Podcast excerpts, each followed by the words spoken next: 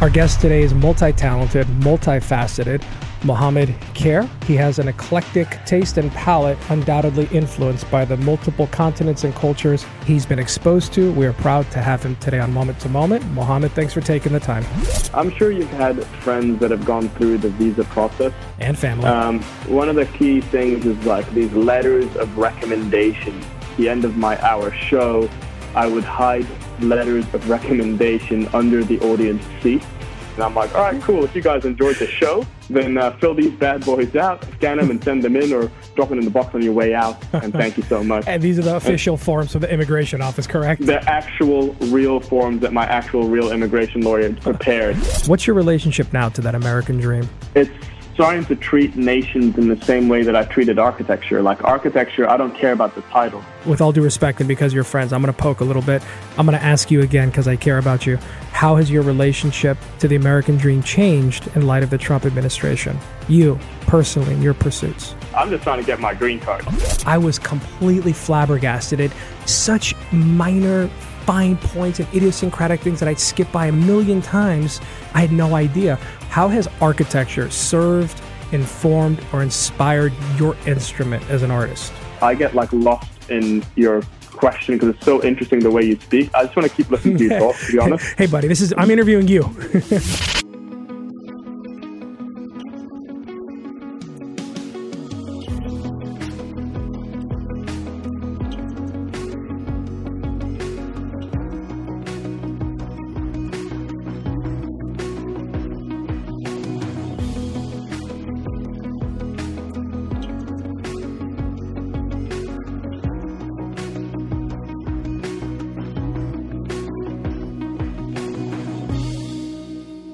Our guest today is multi talented, multifaceted Mohammed Kher from New Zealand with Sudanese origins, also schooled in Oman. He has an eclectic taste and palate, undoubtedly influenced by the multiple continents and cultures he's been exposed to. We are proud to have him today on Moment to Moment. Mohammed, thanks for taking the time. First of all, how is your COVID in New Zealand, and how has it been since you've been back? I mean, I think the whole world by now knows what COVID is like in New Zealand. Practically non existent. There's concerts going on. It's like a utopia over there.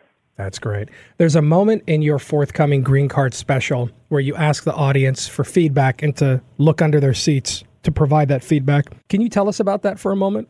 I'm sure you've had friends that have gone through the visa process.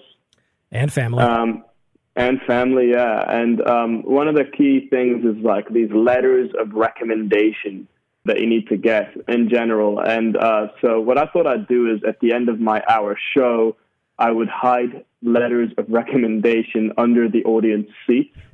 So that when I ask them to look under their seats, they they see these letters of recommendation, and I'm like, all right, cool. If you guys enjoyed the show, then uh, fill these bad boys out and you know scan them and send them in or drop it in the box on your way out. And thank you so much. And these are the official and forms from the immigration office correct? The actual real forms that my actual real immigration lawyer james frankie shout out james frankie prepared. So that leads into the following question. This is about the american dream and your show really gets into that. Can you touch on the american dream and help our audience get a sense of that coming from a sudanese new zealander perspective I think that the American dream is a scary thing where it's kind of like this big thing that you kind of like work your whole life towards. Mm-hmm. And oftentimes means you have to kind of like obliterate your whole schedule to get there. You make all these sacrifices. If you're living in metropolitan cities, it affects the way that you even converse with people. Kind of like, you know, who's this person? What can they do for me? It's, it's very right. intense. New Zealand is all about having a balanced week, regardless of socioeconomic class. Mm-hmm. Look, Frankie, I was in New Zealand most of 2020. Why did I come to LA? Why did I leave the most perfect place on earth to come to literally probably the worst place in America right now, pandemic wise. Let's just set the context here. This is 2021 at the time of this taping. New Zealand is the utopia. Los Angeles is Coronafornia, uh, epicenter of COVID. And so that begs the question yes. I mean, yeah, obviously it was a bunch of work stuff, but in reality, I think that I could have done most of everything remote. Mm-hmm. I think I came here for like a, it's it's an energy, right? It's an energy that people have, an excitement for life, a certain a sense of drive and ambition. Like you know, Hollywood makes the greatest movies in the world for a reason. It's that people here love to dream, and these dreams are addictive, you know, and you can really feel it in a room there's a certain lack of that in New Zealand and a lack of that in many countries like New Zealand where it's so utopic, People are, you know, kind of settle down super early, and uh, there's a certain sense of like, yeah, everything's good. Here's the best way to explain it. America, there's 24 hour news. Right. In New Zealand, the news is an hour a day. Frankie, you can miss the news in New Zealand. I miss the news. when you're speaking, it reminds me of I'm calling you from you know Honolulu, Hawaii. This has been my home when I went to college, and then off to New York and LA for 15 years in that wilderness, and was dying to get back here to my adoptive home. But I'm saying that because Hawaii has always served for me as a personal mecca of sorts. Uh, my travels over the years, a place of creative renewal, inspiration, to reconnect, contact my roots. There's a slower pace. There's a rhythm of island life and as mm-hmm. I'm hearing you speak about New Zealand, I can't help but think of the corollaries, not just between Hawaii and New Zealand, but you know, small towns in Texas and Winnemucca, Nevada, and Tulare, California. These places where there's, Absolutely. I don't want to say a simple life to imply there's a lack of sophistication or incredible intelligence, but this small town feel versus the big city pull. Could that be a more apt description on what you're talking about, or is it something very endemic to the Kiwi lifestyle? Frankie, it's definitely a more apt description of what I'm talking about to the point where I'm probably going to plagiarize what you just said as something that I now say. Right. Well, I guess the question is where has there been a personal mecca for you over the years and all of your travels? A place that creatively inspires, whether it's a park, a location, somewhere inside you go to tap your own creativity? Unquestionably, New York City. I'm mm-hmm. addicted to New York City. I'm in love with New York City. I love the new Fran Lebowitz, Scorsese, Netflix kind of like. I just doco. saw that. I just saw that, and I was crying with pangs of regret for leaving Nostalgia. her. I miss her. She is like the one that got away every day. And of course, we're talking about the city that never sleeps, New York. What's been your relationship to her over the years? I actually originally studied architecture, so I've always loved a city, and I've always experienced a city in a different way. I experience it very close up. I look at the facades and structure and designs of the building themselves. It's like a sensory overload every day. I was lucky enough to move there when I was financially comfortable, so I was able to live in great neighborhoods where you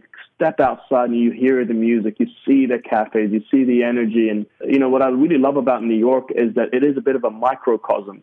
Like every neighborhood feels like a different world. It's a place where it's so easy to get lost and yeah. inspired. It is my perfect city, and I'm even planning on getting a place there end end of the year. Try this bi-coastal well, life. Well, listen, I tell people I'm tri-coastal. You know, New York, L.A., Honolulu, wherever you go, we are. yeah, you, we're not we're not all as successful as you. We we can only. Uh, I, I, get it. You're comfortable.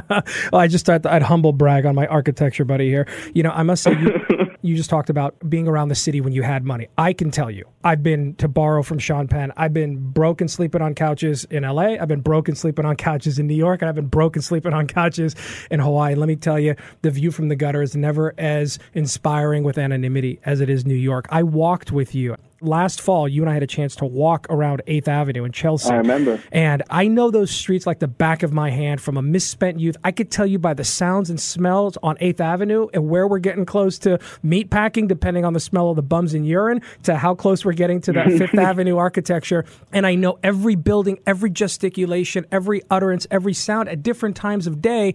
And yet, walking around New York with you you mm. pointing out details. I was completely flabbergasted at such minor fine points and idiosyncratic things that I'd skip by a million times. I had no idea. How has architecture served, informed, or inspired your instrument as an artist? I get like lost in your question because it's so interesting the way you speak. I just want to keep listening to you talk, to be honest. hey, buddy, this is I'm interviewing you. Man, you know, architecture is in everything I do. You know, like when I went to architecture school, I realized something that was very important, and that's that I wasn't studying architecture at all. You learn architecture at architecture firms. What I was really studying at university, even though it was quote unquote architecture degree and master's, mm-hmm. is I was studying marketing. So you're taught how to think conceptually, execute, sell. You're being creative and being very programmatic. So instead of looking at my degree, I said, forget the degree, forget the title. I'm looking at a set of skills that can be applied to anything. It can even be comedy. Right. If you look at industrial design, um, for example, which is the design of industrial objects like chairs and phones, you take an idea that exists, like the cell phone, which has been around for 50 or so years, and then um, you add your own twist on it, like here's the iPhone, a screen that you just touch. And then you present it to an existing marketplace that buys that iPhone because they, they know what phones are and they know the innovation you've made. stand-up comedy, you take ideas that exist, you put your own twist on them, and you present them to the audience. So the only reason anyone ever laughs is because they relate to something. And so I was able to kind of see what um, these building blocks that I learned in architecture um, had in common with anything creative. Uh. And so I've used it in everything I've done, whether it's uh, uh, whether it's our creative strategy and an investing agency or writing an, a comedy hour. It, to me, it's all the same. Well, you started in music, and so I can imagine the musical architecture and being signed it's to a ma- major label. It is the same for you, you would say. It is absolutely the same. How you know, so? I remember my brother's friend had free studio time at university. So I was studying full time, I was working full time, and I was doing like stand up comedy and, and music all at the same time because I was bored and it's New Zealand. I would kind of go into studio and listen to him making music, and I'd start to kind of see the similarities even between stand up or design and music. You know, writing things that are catchy, the poetry of, of the written word. It's all the same rhythm as you would apply to writing anything, whether it's something that's humorous or something that is compelling and, and rhyming and, and whatnot. You just said there's a rhythm that's the same. A very well known artist once asked me, What's the molecular structure of water? And I was like, Oh, uh, H2O. He said, Okay. What's the molecular structure of ice? I said, uh, Wait, H2O. He goes, Yeah, molecular structure of steam. I said, H2O. He said, You know, Father, Son, Holy Ghost, and all that. But that's my art. And one way it comes out is screenwriting is one way it comes out as a sculpture, and another way wow. comes out in my cello. Does that relate to you on what you're saying? We have architecture, music, and comedy. Is there some molecular commonality uh, that comes from the essence of you? Absolutely. And I love the way that that person or that artist described that to you. You talked about then music kind of came to you while you were in school. Conan O'Brien once said, There's nothing more intoxicating than coming to terms with an ability. I know you started off in music and then you were signed to a record label, and most yeah. people would have stayed on that track. But at what mm-hmm. moment did you have the similar moment of intoxication that not that you could do comedy, but that it could actually touch, move, and inspire people can you walk us through where that was, when that was? I think I had much more of a personal connection to comedy than I ever did music. Music I did because I loved my friends and I wanted to hang out with them and make cool things. And the thing about music is that it took me, you know, 30 minutes to write a song. Like 30 minutes to write all the top line or the lyrics and melodies. Right. And then suddenly I'm sitting at the back of a studio bored as these two guys produce for the next several weeks. you know, and then once we go on tour, it's like I remember when we did our European tour, and I was looking out at the audience, and there's all these people in the front, and they all knew the lyrics, and I felt like an imposter because it meant something to them, but it didn't mean too much to me. It was 30 minutes out of my day. There was like a disjunction somewhere. Even though I got how to write a song, and I knew how to write music that would end up in movie campaign. Like we got over 150 placements on television series, mm-hmm. movies. Like I remember like the trailer for the boxing movie. Um, our last placement was two weeks ago, even though we haven't put anything out in years, you know, four or five years. So here you so, are at the um, top, the professional yeah. side of this, but creatively, you're hollower. Uh, bored?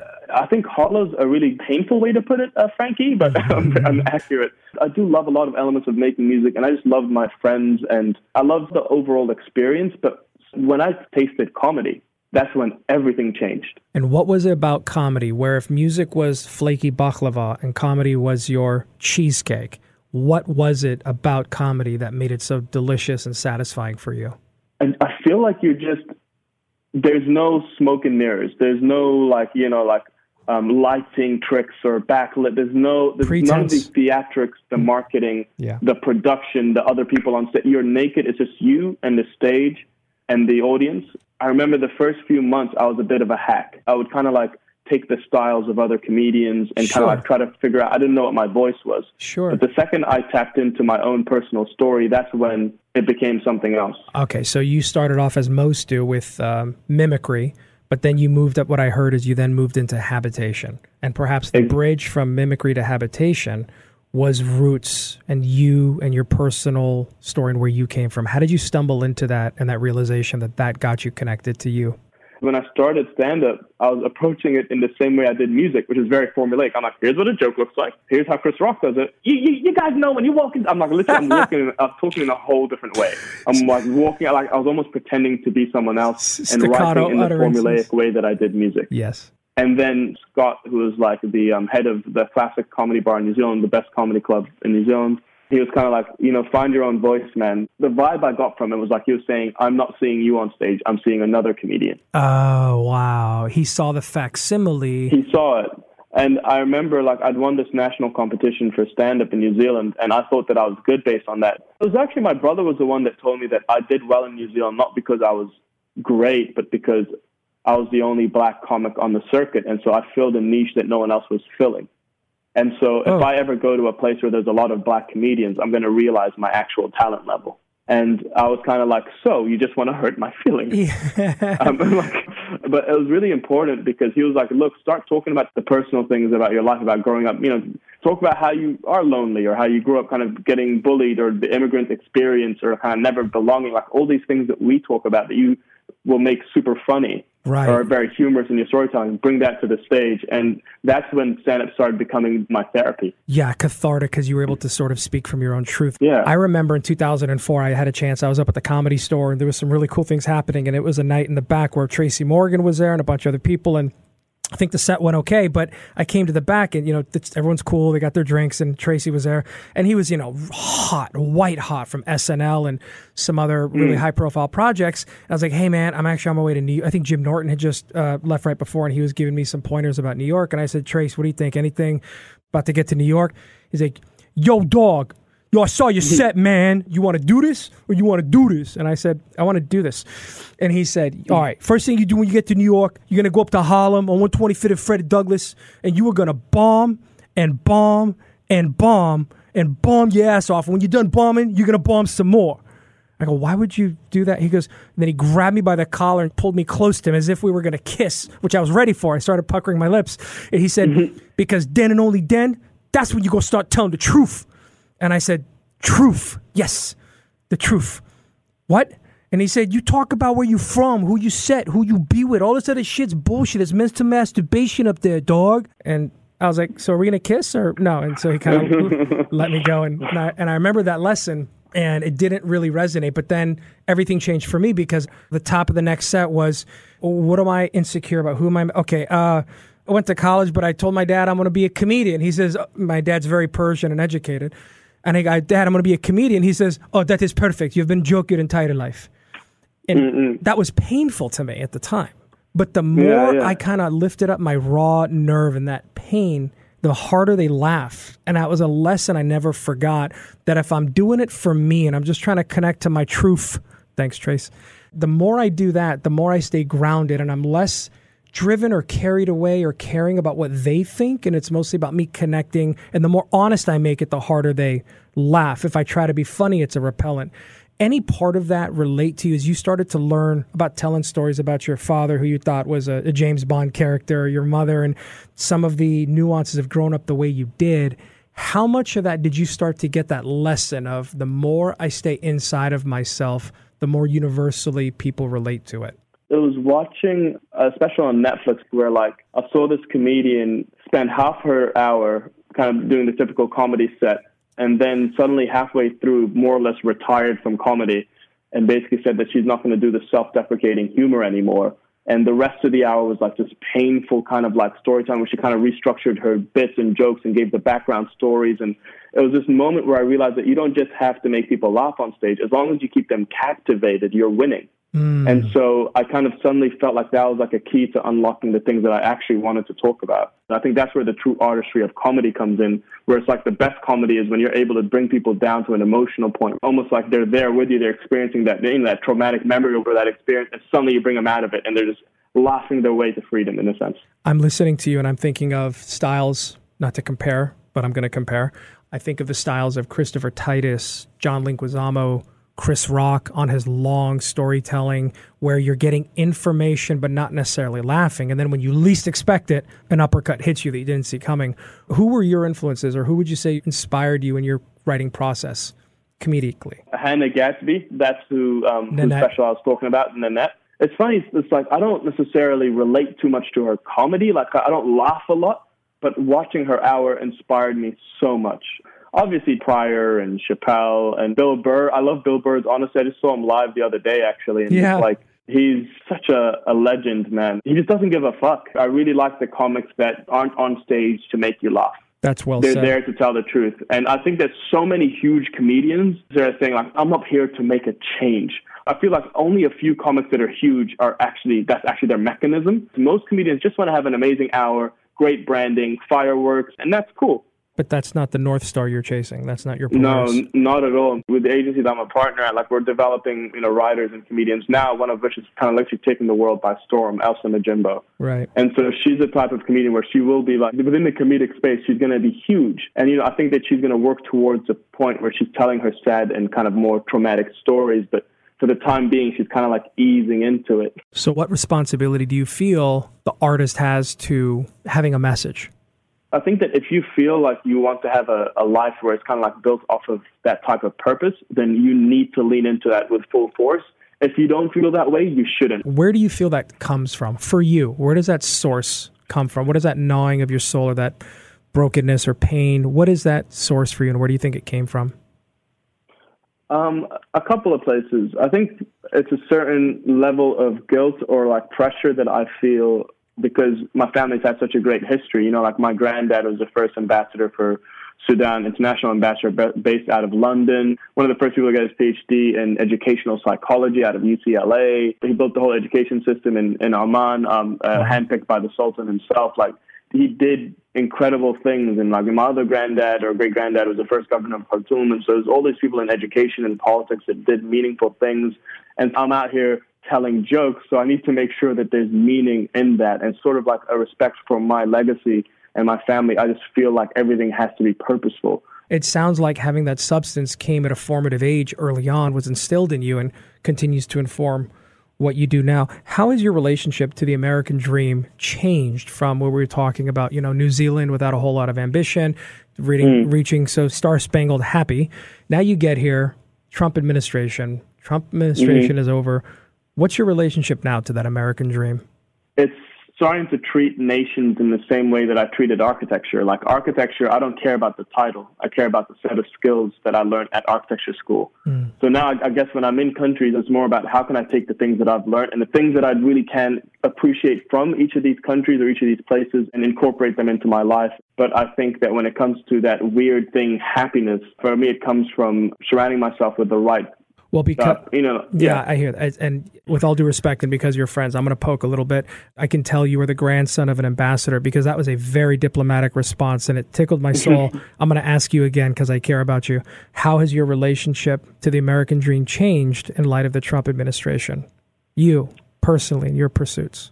I just, I'm just trying to get my green card. Like this, this Hang on, Mohammed. So hold, much- on, Mohammed. there's so much corruption. Mo, Mo, you are black and you're Muslim and you're you can't get canceled. It's everyone else that gets canceled for talking about you. You are cancel proof. If there was ever, a, I think I just got canceled for pointing that out.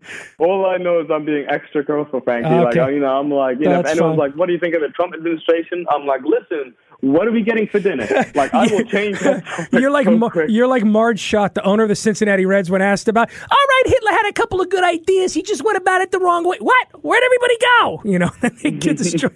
I Yeah. understand. The thing is about even like my stand up is like I try not to swear. Like I can talk about these topics without necessarily having to be so blatant, Right. you know, Well, and, and it- that's what you can kind of see in So- the hour. You're very edgy, but you're also very Muslim. Uh, Islam is an important part of who you are, just like with Chappelle and uh, Uh, many other notables.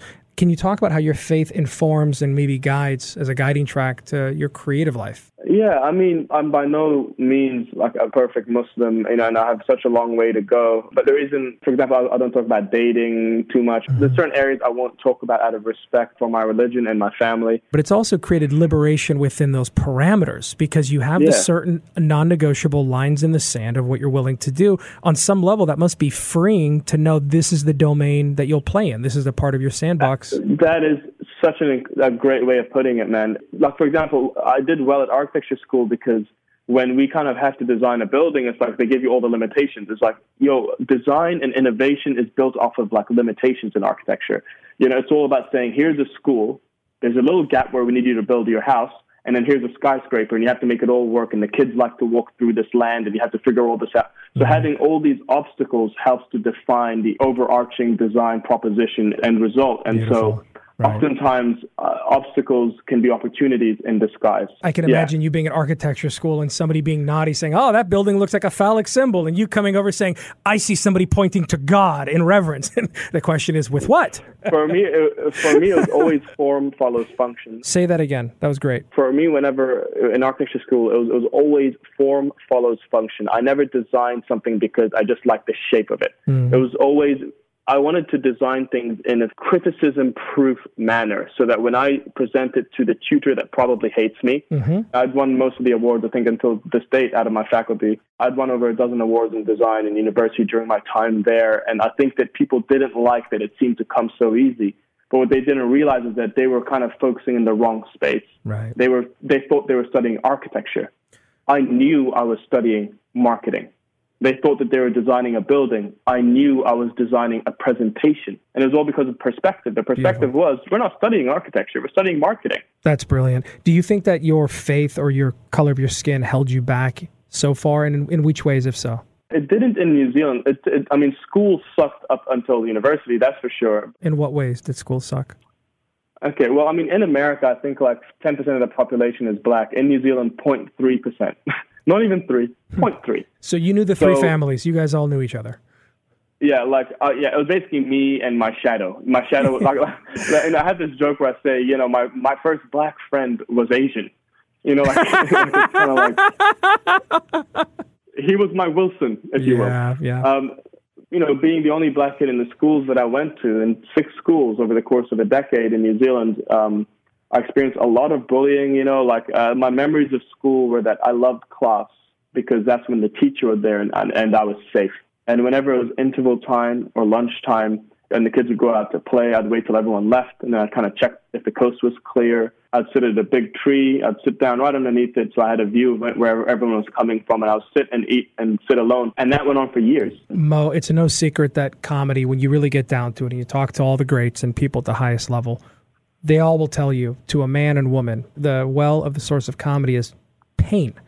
Do you think this mm. is some of the pain that you experienced that ended up informing your comedy and process? Absolutely. How do you think that this pain informed your comedy? It's this knowledge as well that this pain isn't unique to me. Uh, um, it is, I think, it's a pain that's felt by all cultures, all genders, all sexes, and when I can talk about it on a stage with the understanding that people are the most susceptible to new ideas when they're laughing, and that comedy can be used as a vehicle for pushing important ideas. I think that being able to take these sad experiences and push them through the vehicle of comedy, I can find a way of touching people that, that have lived similar um, lives. Beautiful. And then through that, they can relate to your experience and connect to their own experiences as well. Tell us about what you're working on next. I hear there's a book coming out. If you could share that with our audience that we can check out, we'll put links up on the blog and website.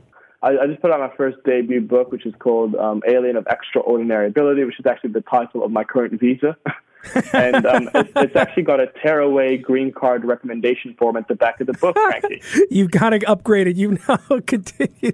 Well done. And um, upcoming uh, March 20th, 21st, uh, we're putting out a book uh, which I co-created and co-wrote with Elsa Majimbo, um, and uh, as, as a collaboration with Valentino Couture brand. I'm excited about that as well. Fantastic. Well, my friend, as they say back home, uh, Alhamdulillah, salam alaikum. And alaikum. salam. It was a pleasure having you, Mo Kher upcoming book we'll have hyperlinked on the site and in development his green card special keeping the american dream still alive post trump we thank you for being here being generous and being so thoughtful. Thank you for joining us on moment to moment. Appreciate you. Thank Back you so you. much for having me. Thanks mo